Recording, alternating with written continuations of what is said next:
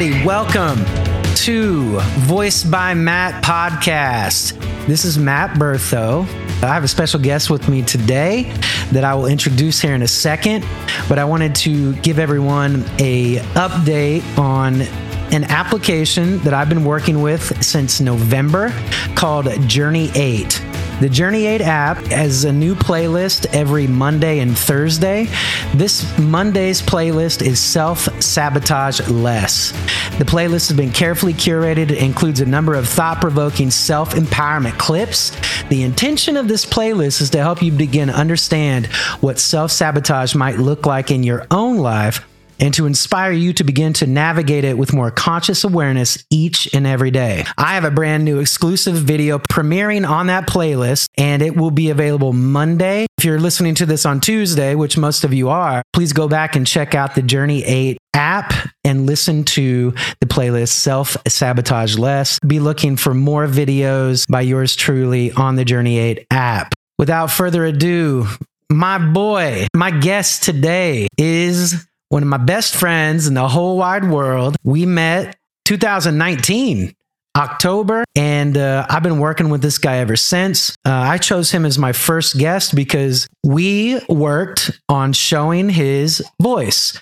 And I'll let him talk about that a little bit. I'll let him introduce himself and tell us a little bit about him and where he's from. And then we're going to dive right in because this Voice by Matt podcast is all about people sharing their inner voice. And what I want to know from my guests all the time is, you know, where did you get this voice? Where did it come from? What happened in your life to make this voice, this strong, amazing, powerful, unique voice come out? So, ladies and gentlemen, give it up with your air claps or clapping in your cars or wherever you're listening to Nathan Mansfield. What's up? What's up, guys? Um, so excited to be here and so um, humbled for this experience, Matt. Thank you so much for having me as the the first um, interviewee or guest on your show. I appreciate it so much, and and um, obviously I appreciate our relationship as well. Like Matt and I work work together many many days a week. Um, we're on the phone more than uh, most, probably most most spouses in a relationship, um, and uh, we do a lot of things together, a lot of great things for the world. And uh, it's it's it's an honor to have to be on the show today. Um, a little bit about me: I'm 33 years old. My name is Nathan Mansfield. Grew up in small town Kansas. Uh, went to uh, Concordia High School. Graduated there at 18. Went, went, to Kansas State, and I was there for a semester in architectural engineering. I decided that uh, I had a long desired passion to fulfill um, joining the military. It had been kind of a dream of mine as a young as a young teenager. Seeing uh, Saving Private Ryan and a few other movies really inspired me to serve my country and go make a difference. At 19, I joined the military, came down here to Lackland Air Force Base in San Antonio. In fact, it was January 16th, 2007, and I couldn't even fly in because there was an ice storm in San Antonio. What are the odds of that?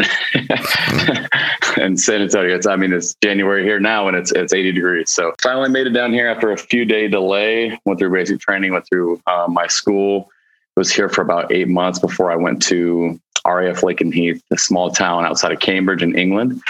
I was there for about four months before I went to Kirkuk, Iraq, um, which mm. is the uh, the city of the Kurds.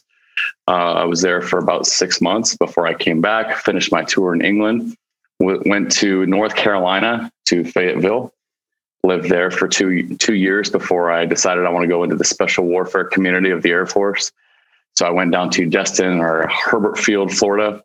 Went through one of the most rigorous military trainings on the planet, uh, the TACP Schoolhouse graduated there uh, first time with honors in my first class, no no washbacks. And from there, I went to my first uh, special warfare assignment or TACP assignment at Fort Carson, Colorado Springs. And uh, from there, I deployed two times from there, one to Afghanistan and then one to uh, Kuwait, where I also spent uh, time in many other countries in the Middle East. Wow. Um, during that tenure, uh, when I first moved to Colorado, I had my first son, Cole, who is now nine years old. I also had my son, Carter, towards the end of that stint. That was an eight year stint there in Colorado Springs. And then moved, I, I, volunteered to be an instructor. I wanted to serve in a different capacity in the military. So I, I volunteered to be an instructor down here in, in, San Antonio at Lackland Air Force Base at the TACP Schoolhouse. Had the time of my life teaching, instructing, mentoring students um, to go put them, prepare them for the battlefield. Absolutely love that job. Probably my favorite job in the military. And then had my third son, Liam. So I'm a father of three boys. I'm an entrepreneur. Um, rewind back six years, I started my first business in Colorado Springs as a storefront brick and mortar uh, nutrition store that still exists today. Uh, started out as a business called American Athlete Nutrition, now known as Strong Physiques Nutrition. I also own a e-commerce site that I've had up up and running called Strong Physiques for about four years, um, distributing, manufacturing, um, business to consumer goods, uh, specifically in the fitness department, high end uh, fitness uh, leggings, um, tops, the whole gamut of in the fitness arena. Plus you even put you even put the leggings on. You've even you've even. I'm about to do that tonight. Actually, that's oh. I got the. That's why I bought the wig. oh my gosh, that's why you bought the wig. Mm-hmm.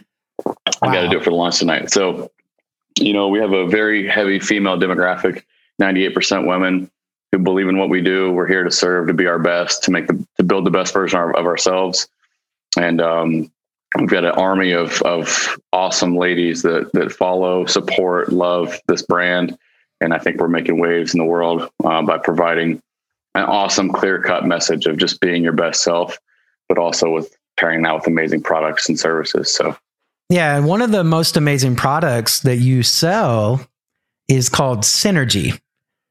And I love that product.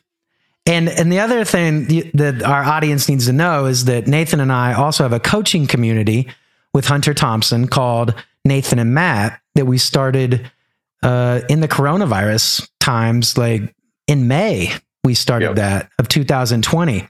And we have about, we have a really awesome community of people that are growing every day. And we are, we're actually taking new applications for that too. So if you're interested, I'll put the link in the podcast episode. Um, so Nathan, tell us about Synergy. Like, cause that, that's one of my favorite products. And, and the, what I like about this with the Voice by Matt podcast, the telling your story, your inner voice, is like tell them about synergy and why it's important to you. Yeah, so uh, in 2016, I had run my business for four years, and I decided that my dream was always to have my own line. Like I wanted my own line of products um, because I was kind of fed up with the products in the marketplace. Uh, the products sold at GNCs and the big the big box stores are uh, especially in this industry, are constantly reformulated. Usually not on the label what, what's actually in the product, or it's whatever the label says. It's typically not full of that in the product sense. Um, so I had this I had this dream to build my own line, and that's when I started Strong Physiques, and I started it with a product called Synergy. Now the motive behind Synergy was to have a synergistic effect in the body, meaning that I want to have I want to aid three or four different areas of of health in order to create a synergistic effect of, of being your best, strongest, recovered, you know, warrior, right? Like to be your best. So I knew that recovery is is the is the number one priority. Like if our muscles aren't recovering after working work them out, then uh, you know the longer it takes to recover, the longer it takes to repair muscle tissue, the longer it takes to to build strength and muscle. Right? Like that's why uh, you know these types of products exist is to re- improve and speed up recovery as much as possible. So we have the recovery aspect. But then I wanted to give you a little bit of spunk, a little bit of energy, a little bit of mm-hmm. a little bit of vibe. I want you to feel good, right? So mm-hmm. I added mm-hmm. some caffeine and taurine in there um, that kind of just get your blood flowing, make you feel good. If it's first thing in the morning, um, you know, it really gets you going. And then I added a few other elements, some anti-inflammatories, um, some things that uh, help you Im- improve your mood and increase the amount of dopamine. So it's an all-around amazing product. Now, the reason I created this is because I, there was just nothing like it in the marketplace. And, you know, in this industry, it's typically a copycat industry. So it's like you see a formula and you just copy paste and make the same thing, maybe add, uh, subtract a couple things, or you have the same manufacturer. You just say, "Hey, I like their, I like that product. Uh, just make the same thing for me. Put my label on it, and let's oh, go." Oh wow! Right? I didn't know they did white, that. Absolutely, it's called white labeling. So very, very, very prominent thing in this industry. Um, but I wanted things that were unique to us. I wanted things that were different, right? And that's why I built this product from A to Z. And I, I put this whole thing together, you know, and it's been one of our most popular products or, and most well loved products because it just makes you feel good. It, it recovers you very effectively and it just keeps you going day to day to day. Um, and that's kind of the, the message behind that, that product. Yeah. So you are not afraid to take risks. And and the, one of the topics that we're going to talk about today is self sabotaging. How we tell ourselves stories that aren't not necessarily true. We we uh, do things that are not good for us to sabotage our health, to sabotage our success. Have you ever had that problem as a business owner in Strong Physiques, like making those calls, especially like making this product synergy? Like, did are are you like a master formula guy, like that makes? No, I'm not. I'm not a chemist. I'm not. I've never went to school for this. Um, I've just had enough experience in the industry to know what's good and what's not, and I've done enough enough research on my own. And of course, uh, everything in business or many things in business come come with heavy risk. Mm-hmm. Especially, you know, you're talking about if you don't have a lot of capital starting up and you make this product that you think is great, and they, if, if it's not great and it flops, then you're out of that capital that would keep your business running. So, um, but I'm definitely not risk adverse uh, by any means, um, which is why I think uh, I am the entrepreneur that I am because part of being an entrepreneur means taking massive risk, especially when uh, the odds are kind of against you. Um, but yeah, I, have kind of lived my whole business career like this, to be honest. So one of the one of the the main things that I love about you is the stories that you have, and part of part of our our journey in finding our voice. I remember when we started working together, November of 2019. Why don't you tell them like what what you were struggling with that you really really wanted me to help you with and let's let's dive into the to the deep work because that's that's what that's what people are going to get most out of this message from you is your vulnerability and your story man like you you know everybody sees the big macho man like tough guy that you know, has an incredible speaking voice right now, speaks with such gr- such great passion now. But talk about that journey with me, like in November of 2019. Like rewind back there, and just kind of tell them what we talked about and what you said, like some of the challenges, and let's dive. Let's go. Let's go there. Let's go. Matt, I think that um, growing up, I always knew I wanted to make a big impact in the world. I didn't know what what that would be, what fashion, what that looked like. Um, but I, I knew that being on a stage and being in front of a lot of people and having a profound message that would change people's lives was something that I was interested in. And as I um, definitely as I went through my military years, and I, I did I, I, did speak in some events and I spoke, uh, did some training. Um, you know, I was petrified to be honest. I was completely petrified. Why? and even even rewind the tape back to high school, my first public speaking course, my freshman year. I I literally when I went to give my first speech, it was on how to install a subwoofer in your car.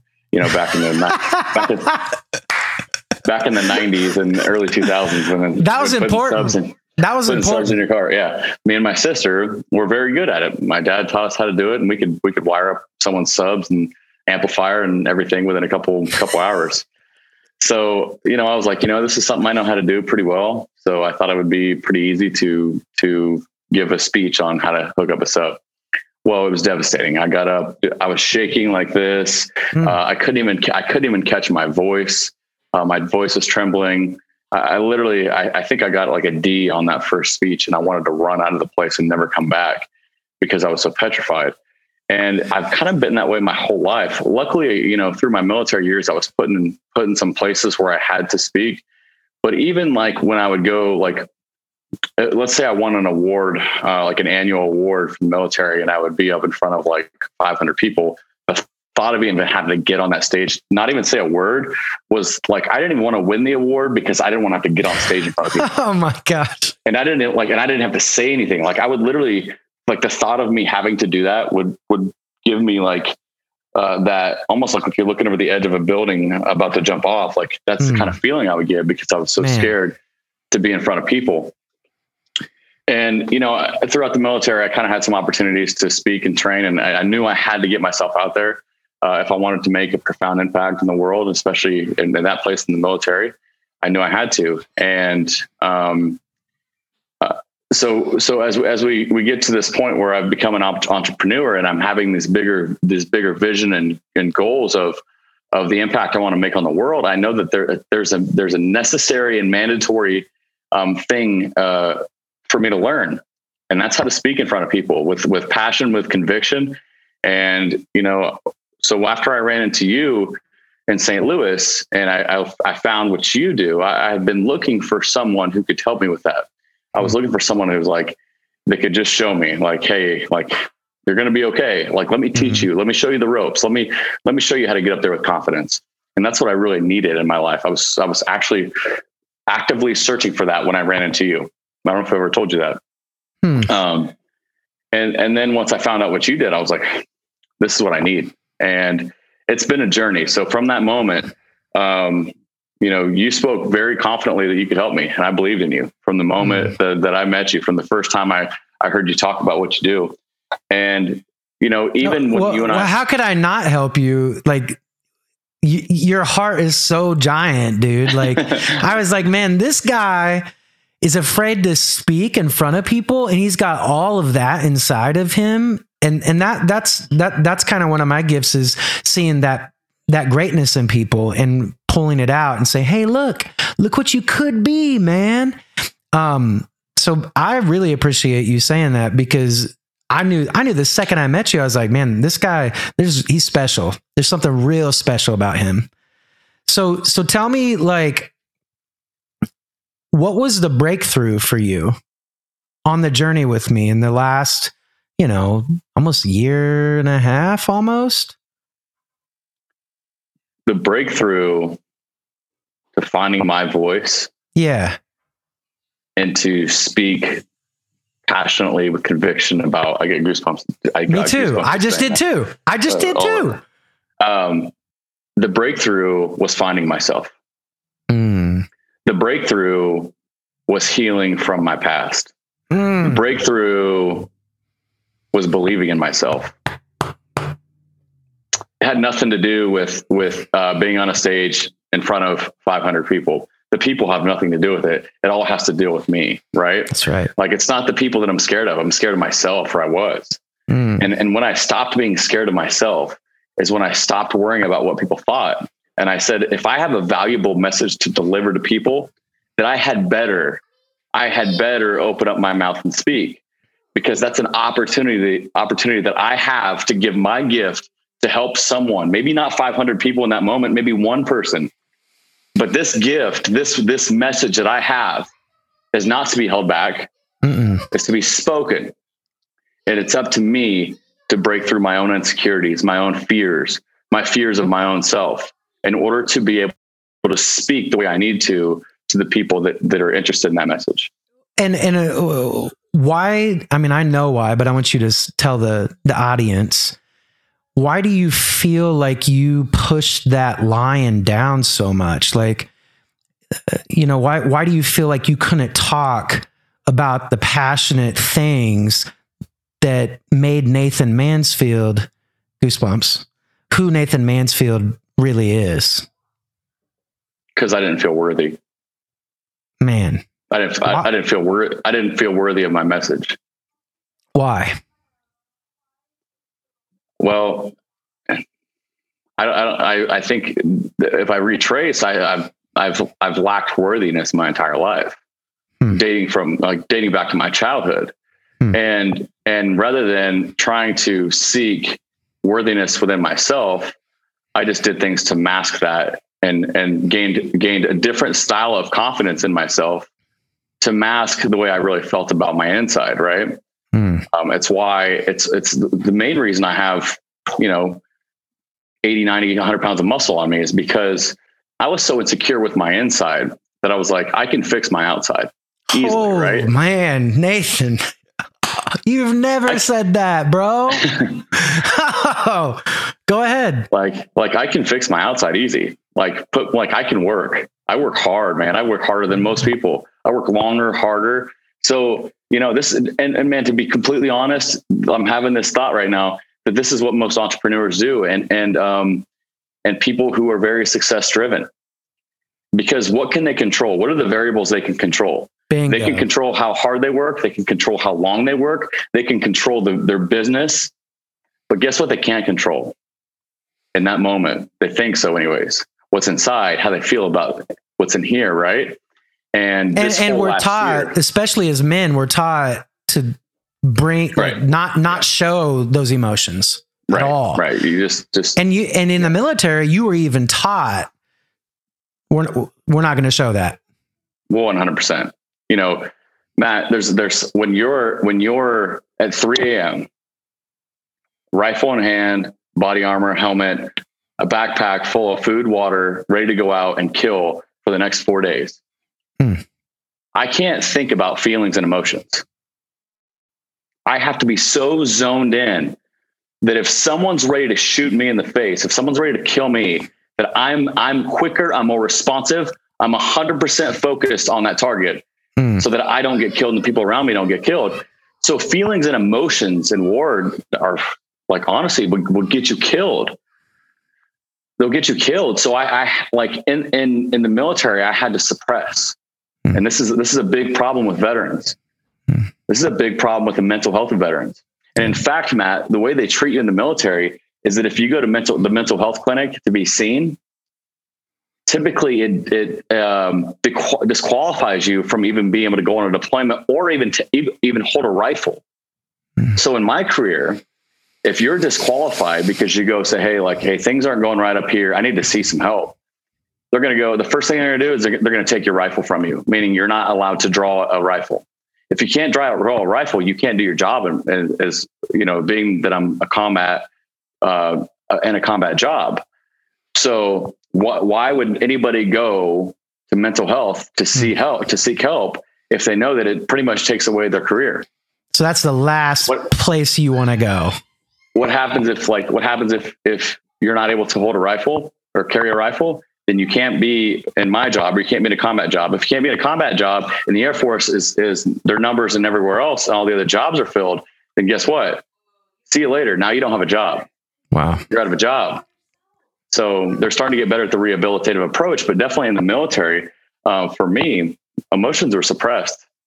So as you guys can tell, man, like this is legit, dude. Like Nathan has no problem speaking passionately about what he believes in now. Like, you know, when when we started, I remember talking to you on a Zoom call, much like we are right now, and being like, dude, you just have to talk like this. And you were like, what do you mean? Moment. I was, you were like, I don't, I don't know what you mean. And I was like, you just need to talk like you're talking to me right now, man. And, you know, little by little, it started like this super I call I call him Superman. This Superman started coming out into the world and saying hello. And I, you know, in voice coaching, I call that your soul comes out to say hello. And one of the moments that superhero Nathan, where I identified there's something different about Nathan.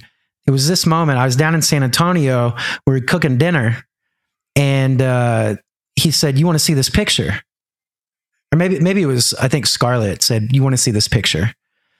And I was like, "What picture?" And she showed me this picture of Nathan looking like his eyes are all giant and big and he looks like he just went through hell. And so the next day, I took Nathan down uh, to his lower balcony and we started talking. And I was like, dude, uh, what's up with that picture?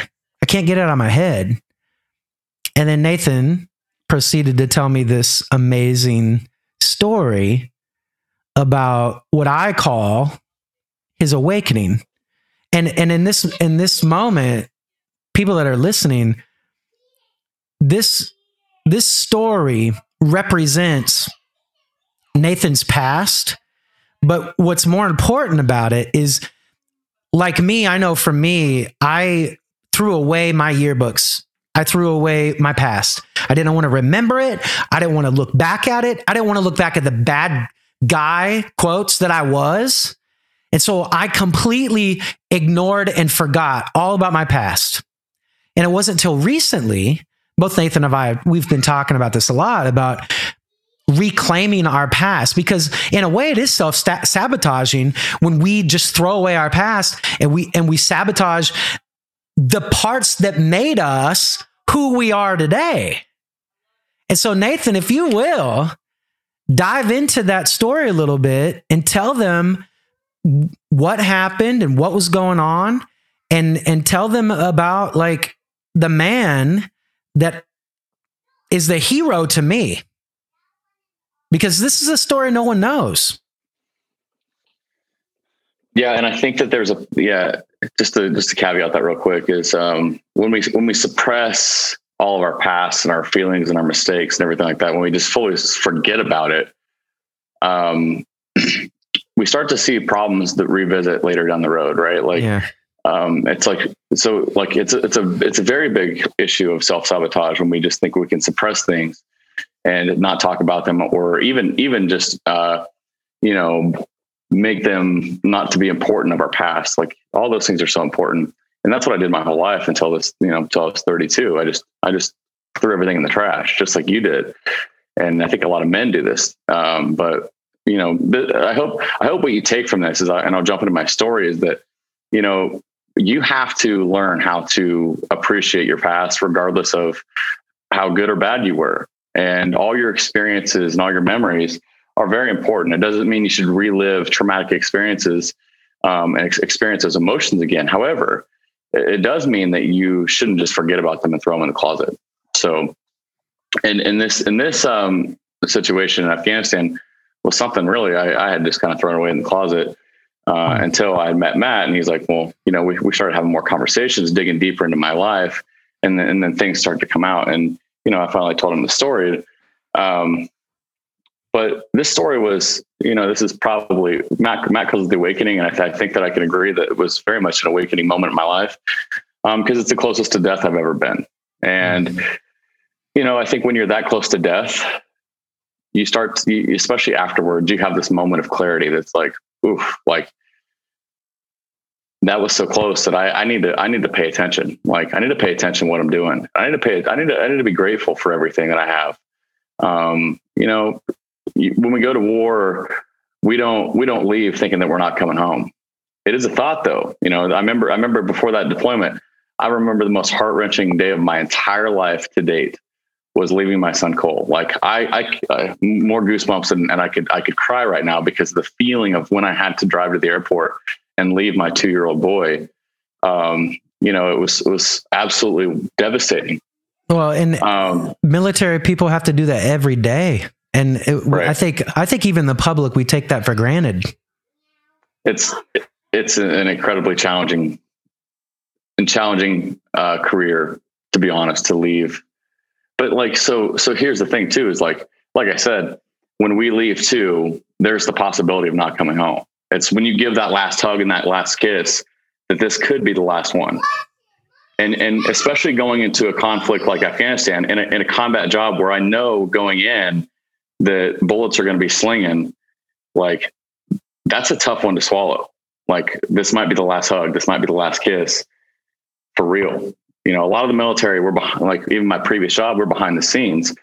Um, and the, the risk of death is, is very low, even if you're in Afghanistan. But when you're in the front lines, when you're in combat, it's a whole nother story. So I'll take you back to uh, 2000, uh, would have been early 2012, actually. Um, early 2012, I was in the southern part of Afghanistan. Uh, I left, I actually left on, on Cole's birthday. Uh, no, I'm sorry. I left on my birthday, December 3rd. Happy um, birthday. Um, yeah, I left the day of my birthday. I think I turned 24, oh, 24 wow. that year. Um, I, I knew going in, you know, I, I found out where I was going before I left and I was doing a ton of research. And this area was occupied by the Canadians two years prior, and no no American troops had been there since. Which the last cited, publicized information on this location was a lot of Canadian troops dying, like a lot. So I went into this going, holy crap. Like I actually had to stop myself from doing research on the area because I was starting to freak myself out a bit hmm. because it was a very heavily Taliban controlled area. we were going in to be the first people in the last two years, meaning that, you know, typically they've, they've got a stronghold there. So, you know, in the in the wintertime, the Taliban doesn't typically fight. They they're they don't like the cold. They like to sit in their little mud huts, sit by their fires, and, and honestly, they don't want to fight. And they know that, you know, we've got the upper hand always. We've got you know, hundred million dollar jets. We've got all the technology, night vision goggles, cold weather stuff. But you know, so they want to pick and choose when they want to fight. So as as I hit boots on the ground in Afghanistan in December, it was very cold, and my first few missions were like bone chilling cold. And you know, we would go through village to village. We would go out on helicopters, be out for three, four, five days. We go mm-hmm. village to village, searching, searching, asking, questioning the villagers for um, you know, is there any Taliban here? Because we're basically trying to eradicate the Taliban from this this this whole um, section of own of land that we technically owned or or um, controlled. So you know, the first couple months, really nothing. It was very quiet. We'd go out, nothing. Go out again, nothing. And as we started, uh, we started hitting fighting season, which starts in March. I knew that things were going to start heating up a little bit. I knew things were going to start like we're going to start getting a little bit of a little bit of getting our, get ourselves into a little bit more as we got into March and April. So uh, we're prepared to go on this mission. We've been planning for about a month for this mission. Uh, we're told that the Taliban essentially in this area is going to outnumber us. You know, we take out in our in a in a uh, company level operation, we're taking out 150 to 200 soldiers, with half of those being Afghanistan nationals.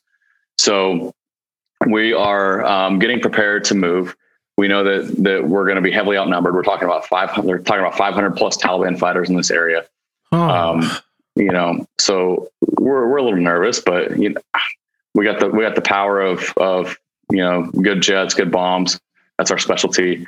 We're going to fight. We're going to make it happen. So we prepare.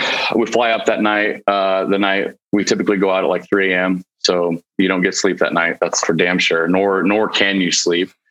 Um, we get every, get everything packed, bags packed. We go sit in the chalk line waiting for the helicopters to pick us up.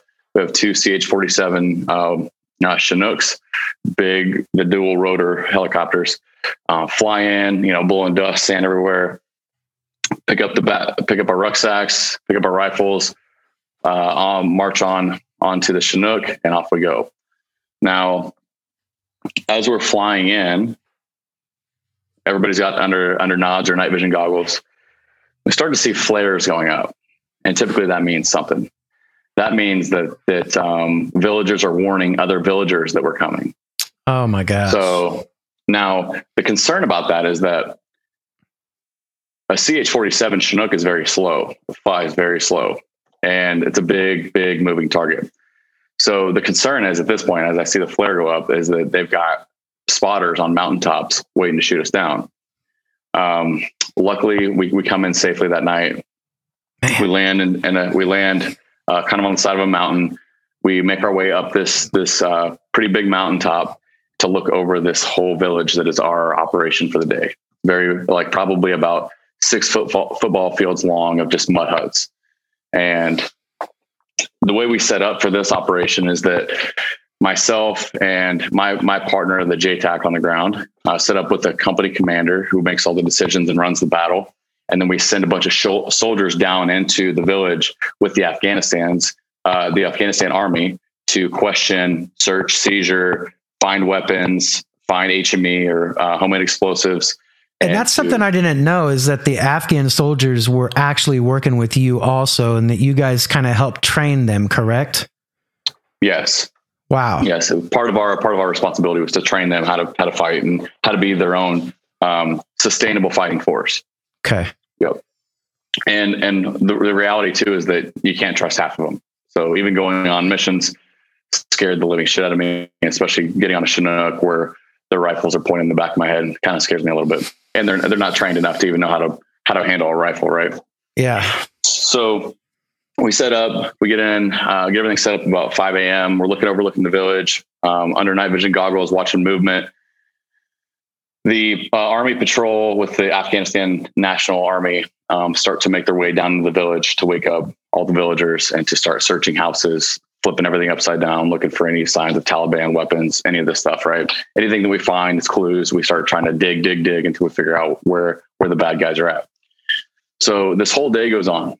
And as we're sitting up on the mountaintop, we have the ability to intercept radio communications. Um, they know everything about what's happening. We're listening to the radio communications. They're talking about where we're at. They're talking about where they're going to attack from. They're talking about one thing that I know that I remember that gives me chills to this day is I kept saying, uh, "Today we're going to fight. Today's a good day to die." Wow. And you know, and all the other missions, we would hear we would hear them talk, and they would like to, they would like to talk a lot, but they never did anything. So we kind of had this this notion that something might happen because they did talk all day, and there was heavy communication about that. Like today's a good day to die. They were prepared to die, as were we. Um, but but but definitely not in the plans. Like Hmm, you know, no. um, definitely not in the plans. So they go through the entire village. Um, all the villagers say there's no Taliban here. Uh, we know that there's that's false because we've been hearing them on the radio, and um, so kind of our our obligation at this point is to move on to the next village. So as we um, we start packing up everything, we're like, okay, if they're going to attack, they're going to attack. If not, well, you know, we we have no evidence that they're here other than hearing on the radio, and I can't get positive identifi- identification to um, actually capture or kill someone at this point. So about it's about 5 6 p.m. We start making our way down the mountain. Um, I'm in the lead of the patrol with the company commander with my GPS. I'm leading us to our helicopter landing zone, our HLZ, to where we're about to get picked up to go to the next village. Um, we make it about 200 meters down the mountain into a uh, kind of a full washed out valley, uh, as flat as a football field. When we decide to take a short halt because we're a little bit off on our navigation, and and all of a sudden I hear snap, snap, snap, snap, snap. So you just Everybody- you're just in that the, the short halt is where you just kind of stop for a second. Yeah, it kind of gives everybody a moment to grab a drink of water, readjust their rucksack because we're carrying 80 to 100 pound rucksacks. Um, you know, take a little break and then head back down the mountain. And then all of a sudden, Yeah, and then you hear you hear the snap, um, and then quickly you hear zings, zing, zing, zing, zing. oh, Um, and then so that's that's when that's when we knew things were was real. Uh, that that we, you know, this is the first combat we had taken, or the first um, um, fire we had taken on this this deployment. Most of the people, most of the soldiers, uh, this is the first time they've ever been shot at uh, because nothing prepares you for war. We got a lot of young young guys on this on this uh, deployment, so this is a first. Now, first first combat What? experience. You, what were you thinking when bullets are flying past your head in that moment? Um, my first thought was, oh shit, find cover. And there's no cover. We're, like I said, we were in a, in a washed out valley that's as flat as a football field, getting bullets rained on, on us from, from a high vantage point on top of the mountain. In fact, it's right where we just came down from. They, they came Oh. up our back. Um, now the, the confusion, uh, came in when the first thing I saw, I looked, I looked up the mountain and I saw, I saw all the muzzle flares, uh, flashes coming from the top of the mountain. I knew for a fact we were taking fire from there. Um, so the company commander starts orchestrating chaos. Like, hey, you go here, you take fire over here, you go take cover here. Um, my job at this point is I have a what's called a satcom radio or a sat- satcom uh, antenna that's about the size of this can, and then it flares out and has four wings on it that I keep in the back here of my rucksack. So if something happens, essentially what I do is I, I get my buddy, I say, Hey, give me the antenna. He, he unzips my pouch. I pull it out. I flip the wings out. I hold it up to the sky and I start calling for um, air support. Okay. So bullets start coming. They're getting closer and closer. And in fact, they're coming from three different directions now. Like I'm seeing them coming from all over the place Oh, and this is this is starting to get really chaotic and really bad. Uh, I mean, the amount of bullets per minute flying by my feet was far exceeding 50 to 100 per minute. Like I'm talking about bouncing off the ground right in front of my feet, flying within inches of my ears. Um, you know, I, I, I can almost see the them zing by my face no cover. No cover. That's the worst part about this. Normally, in most in most situations, there's something like you. I can get behind a wall, a car, or something. Like I'm, I'm just literally in the free. Might as well be on on the 50 yard line of a football field and say shoot at me from from you know from the announcer's booth up and oh my gosh right and and so at this point i know i know like this is really bad uh, everybody starts to get uh, starts returning fire i got snipers right beside me i've got my eod guys the guys that um, um, dismantle bombs and stuff they're they're right behind me. They start shooting over my head. So I I would dug I dug down. I know that right now my my saving grace is is we carry a, a radio that's about the size of an Xbox in our rucksack. Okay. That's how we can communicate very close. We can communicate very far with sa- satellite communication. So I know the, for a fact that if I've got my body armor on, I've got my helmet on, I know that if I can get an extra layer of protection from the bullets in front of me, that I've got a chance in my radio of stopping a bullet because they're getting so close that I know I'm in trouble. Uh, I know that I'm, I'm, in a lot of trouble. And now the other thing is, is that my profession in the job in the in the military, being a JTAC, it comes with a bounty from the Taliban. Okay.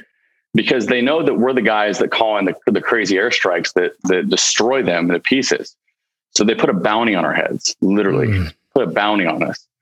In fact, they look for the guy that looks a little bit different because he's in the Air Force. You can usually tell a difference in a uniform or a difference in a helmet. The guy that also has the, the antenna holding up, right? That's the guy we want to kill because if he gets a hold of someone, we're about to get 500 or 1,000 pound bombs dropped on our foreheads. So they know they know the drill. So, and of course, as soon as I hold up the antenna to start calling for uh, for air support, the bullets get closer and closer and closer and closer.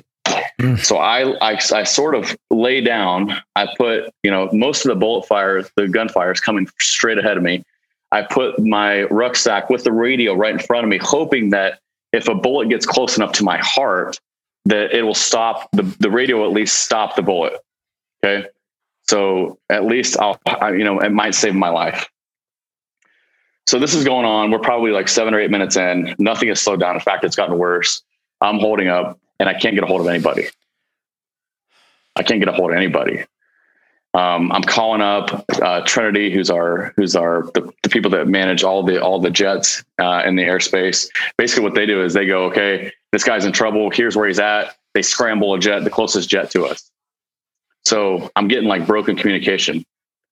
So I, I kind of hear parts of it, and I know that if I just keep talking, if I just keep talking, I'm going to get someone, and I needed them just to get my message fully. Eventually, to know where I'm at. It just here's my my GPS coordinates I need someone here ASAP. And that's what I just kept saying. I need air, I need air support immediately. I need it. I need it now. Um, now, also, as I'm like trying to figure out how I'm going to return fire, get my antenna out, um, I have a cord that's wrapped through, around my neck here that goes to my microphone. I have a an earpiece and that um, it picks up the vibration of voice as a microphone. Okay. Wow. So as I'm as I'm trying to get everything situated, I get my rucksack on the ground to pull my antenna out uh, because my my buddy, my my other Air Force guy, he's fully returning fire and he's with the commander. So he's he's you know 10, 15 meters away from me. In fact, at this point, I'm the sole guy left in the middle of the field. Like and and everybody's kind of covering me and, and they're I think they're all looking out for me at this point. But I'm just out there alone. I'm kind of like the lone guy, 10, 15 meters from anybody, just holding up this antenna because I know I have to get air support. So you're in the middle of a valley with hills or mountains all around you, three spots they're shooting fire, and you're alone, and everybody's kind of 15 meters away. Yeah, everybody's about 15 meters behind me. Um, they found some sort of cover, like, you know, maybe like a little rolling landscape that they can kind of at least maybe lay down and, and return fire. But for me, I, I, know the fact that is that I have to get this this communication out ASAP, or people are going to start dying, and it's going to be really bad. Mm. so what I was saying was that that cord pulled out of my ear. Um, and also, so here's what I'm doing. I'm, I have a I have a piece here on my chest that I use to transmit. I push a little button to transmit the radio. I have a uh, an bone mic that I'm trying to hold in my ear because I can't. It's like this AirPod. If it falls out and you're trying to get it back in while you're getting shot at, it's really difficult and it goes around your ear. The other thing I'm trying to do is hold my antenna in the air. So I'm like essentially oh trying to do one of these gosh. numbers. And then I'm also have my rifle that obviously I'm not shooting back at this moment because I have no ability to. Um, but I just keep going. I just, I, am holding it in there and, and I'm hearing bits and, uh, of traffic coming back. So I just keep saying it. I keep saying our location. I need ASAP. I need, I need uh, air support ASAP. I need someone. I need someone. This is really bad. And of course, the, most of the time, they probably can't even hear me because there's gunfire, so much gunfire around me that we're returning fire that they can't even hear what's going on. Um, but I remember him saying he confirmed. Eventually, after like three, four, five minutes, he said he confirmed. Now we sit and wait. I don't know the closest jet. I don't know if it's going to be five minutes, 10 minutes, 15 minutes before we can get some sort of support. So luckily we had a, a really good sniper uh, who had a, had a, a 50 cal sniper rifle, uh, a Barrett, and he was just slinging. He was right now. He was probably like the closest guy to me, about 10 meters away. And I look over at one point and he's just slinging rounds. Like he's like, oh, I got one. I mean, he's just slinging them because uh, he's got the ability to reach. These guys are about 800 meters from us. With a with a normal M4 or 556, it's really hard to reach effectively 800 meters. So I mean, he's got the advantage of the Barrett 50 cal. He's just, I think he's just knocking dudes down. Thank God he was that guy. I, remember talking to him several times after that event, and he mm-hmm. probably he might be a guy that saved my life, to be honest. Wow. Um, so, anyways, all of a sudden we get a GR4, which is a British Tornado. Uh, um, full Brit comes in, checks into our frequency. We ask him as quickly as possible to scream in over about 100 feet over the mountaintop, just to scare the living crap out of out of the Taliban. At this point, the point of that is to break contact. So if if if you've ever seen a jet fly, especially a fighter jet fly 100 feet off the ground over your head, it can oh, scare man. the living crap out of you. It's so loud, and and not only that, is you know what's coming next, right? Oh yeah, yeah, Bombs. you know what's coming next, right? So point, Nathan, where were yeah, the where, where'd the Afghans go? The Afghans ran away. they ran away. They were like, "Deuce, I'm out." In fact, we didn't even bring them back on the helicopter because we don't know where the hell they went. They literally ran away.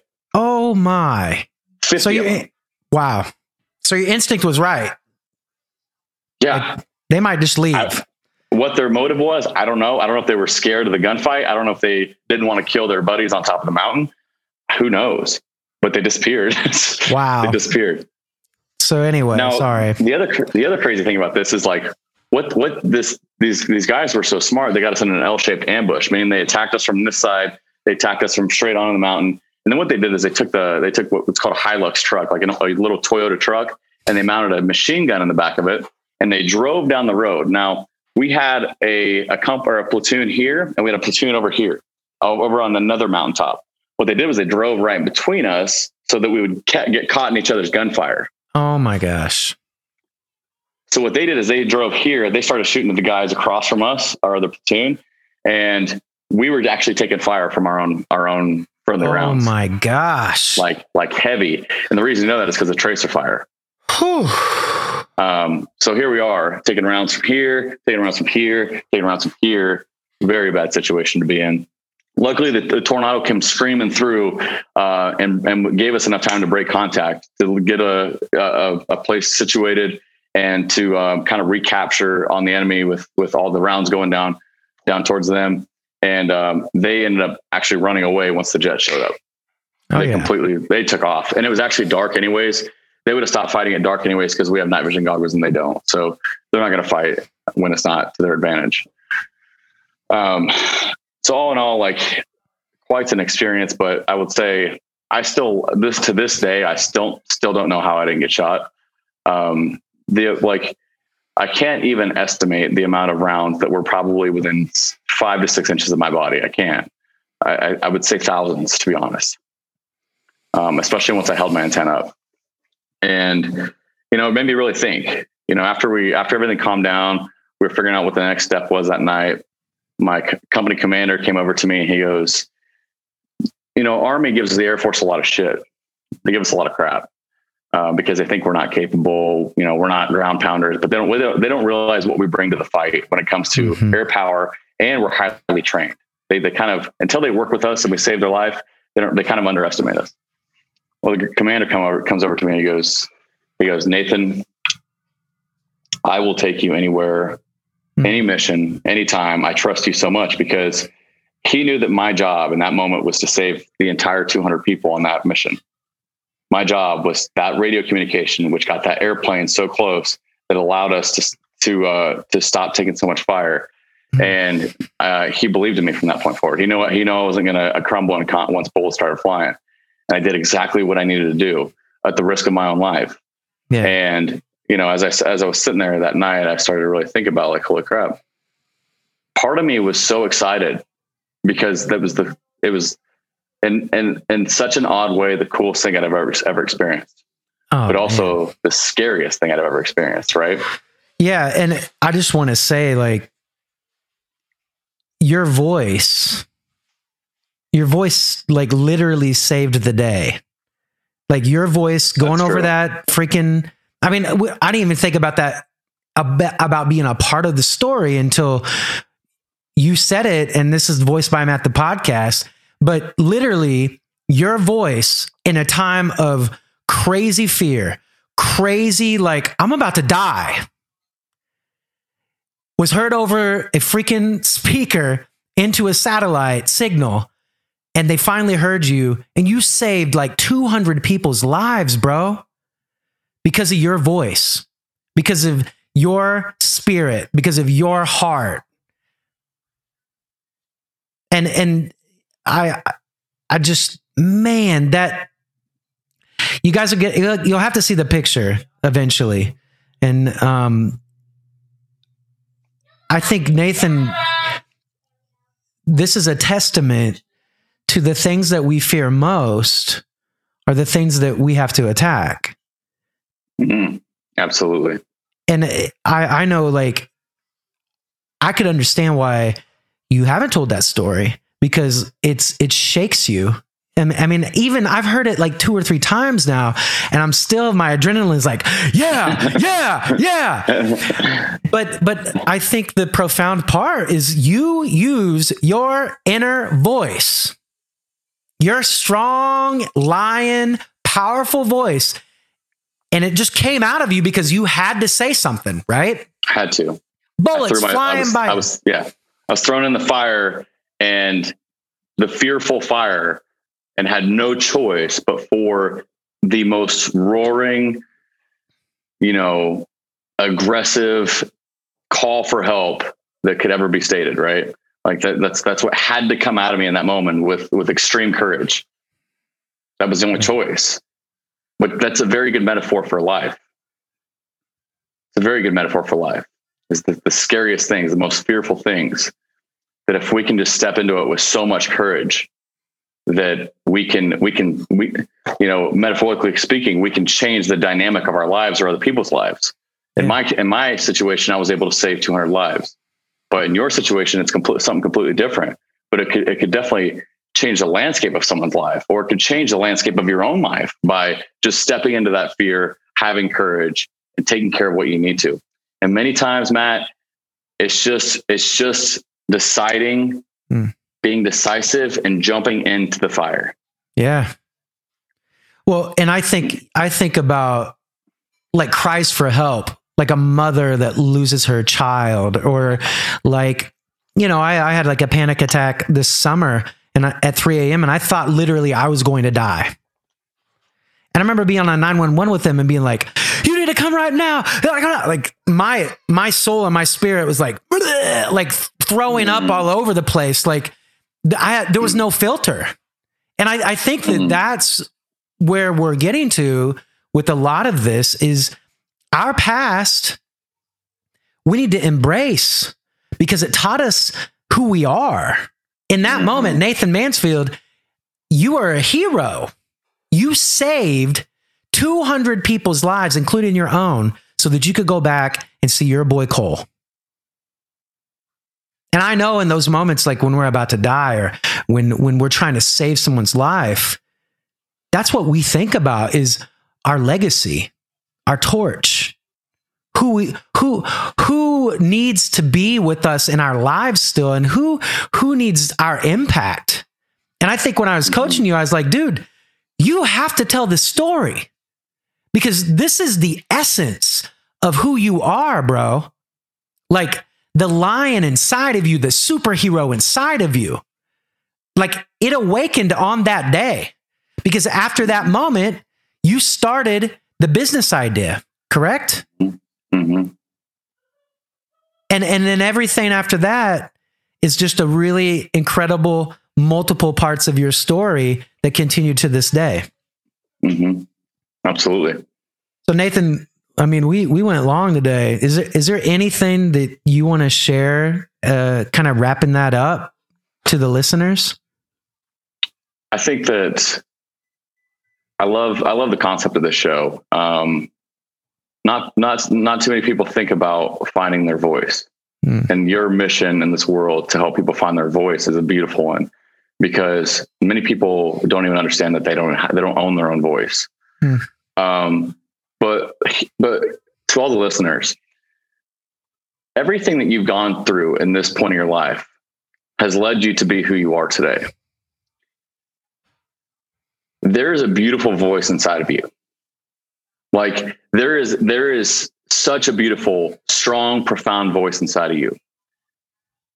And it's time to find it. It's time to understand that that that voice can't be restricted or held back or muted anymore.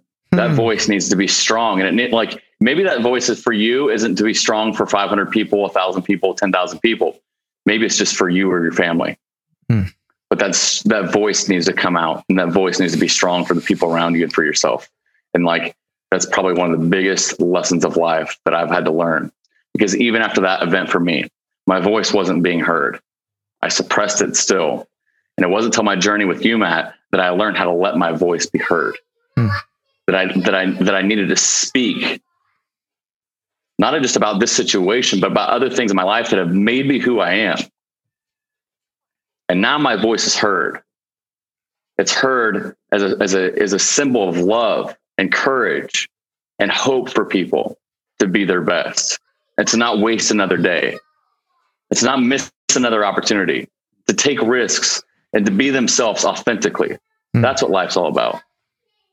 Yeah, bro. That's what finding your voice is all about. Yes. 1000% Nathan. And what I'm so like I'm so blessed, so proud of you, but I'm so blessed to have you as a best friend and a business partner, family, like um you guys, I know you listen to Nathan talk and you're like, how in the world did this guy not share his heart before? And I'm thank you for saying all that about, you know, me and what this story is about. You can hear my son in the background, Leo. He has a powerful voice. Um, but uh, yeah, so to the listeners, um, this is a very special second episode of Voice by Matt that I knew when I had the idea to do this podcast, there was only one person that could, that could be the first guest, and that was Nathan, because he he gave me a shot as my first business client to help him find his voice. And as you can tell today, uh, his voice is raging. It's a it's a raging lion now, full of heart and love and th- this man has cried on camera. He's cried on the coaching calls with me. Um, I've cried in front of him. He's cried in front of me. We we tell we tell all, and it it it needs to be more embraced that men, especially for sure, men show who they really are, show their true voice, show their true colors, and are not afraid to be themselves and to show blatant raw, passionate emotion because the world needs more people like Nathan Mansfield to share their stories. And that's what this whole show is about is about people sharing their story about how they found their voice. And Nathan Mansfield found his voice on that day and it's been growing ever since. Um, so bro, thank you so much for being a part of my journey and, and likewise, thank you so much. It's like it's been an honor being on the show, and it honestly is so humbling being your best friend and being a business partner. Um, you're you're a huge part of the man I am today, and I appreciate that so much. So this is awesome, but brother. I love you, brother. I love you too, my man. Thank you guys for listening, and uh, we'll see you on episode three.